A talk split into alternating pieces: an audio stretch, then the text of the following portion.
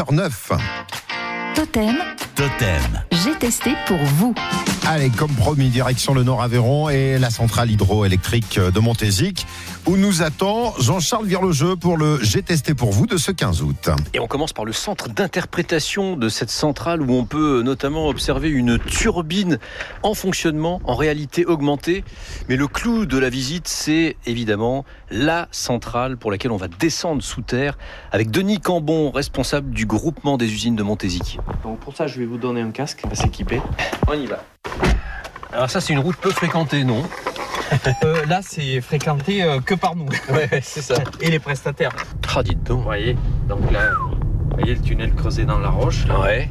Donc là, on va descendre environ de 70 mètres par rapport au niveau où on était et on va Ouais. se retrouver 400 mètres sous la montagne. Donc là, on fait à peu près euh, entre 8 et 900 mètres.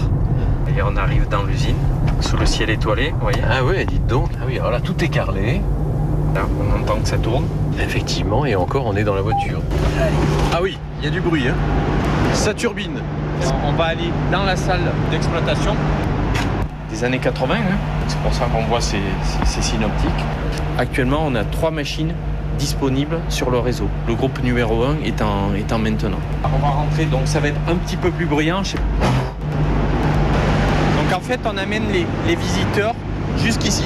Voyez. immense. Hein, c'est- En fait, la caverne de Montézic, c'est 142 mètres de long, 25 mètres de large et 35 mètres de haut. Pour l'imager, on dit qu'on peut y rentrer une cathédrale. On va s'approcher un petit peu, vous allez vous rendre compte un peu plus des, des dimensions de la machine. Ah ouais. Ouah. J'espère que vous n'avez pas le vertige. Euh, Un peu, mais bon. Là, on est sur le groupe numéro 4. Ce que vous voyez devant vous, c'est le robinet sphérique qui est au bout de la conduite forcée. La conduite forcée, on voit qu'elle sort de la roche.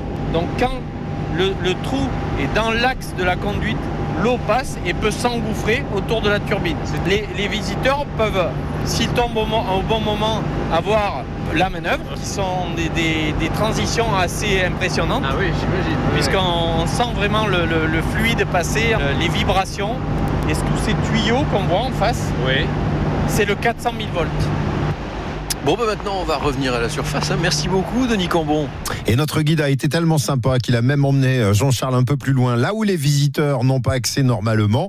Et vous trouverez euh, ces photos et ces vidéos sur notre site à la page info. À suivre.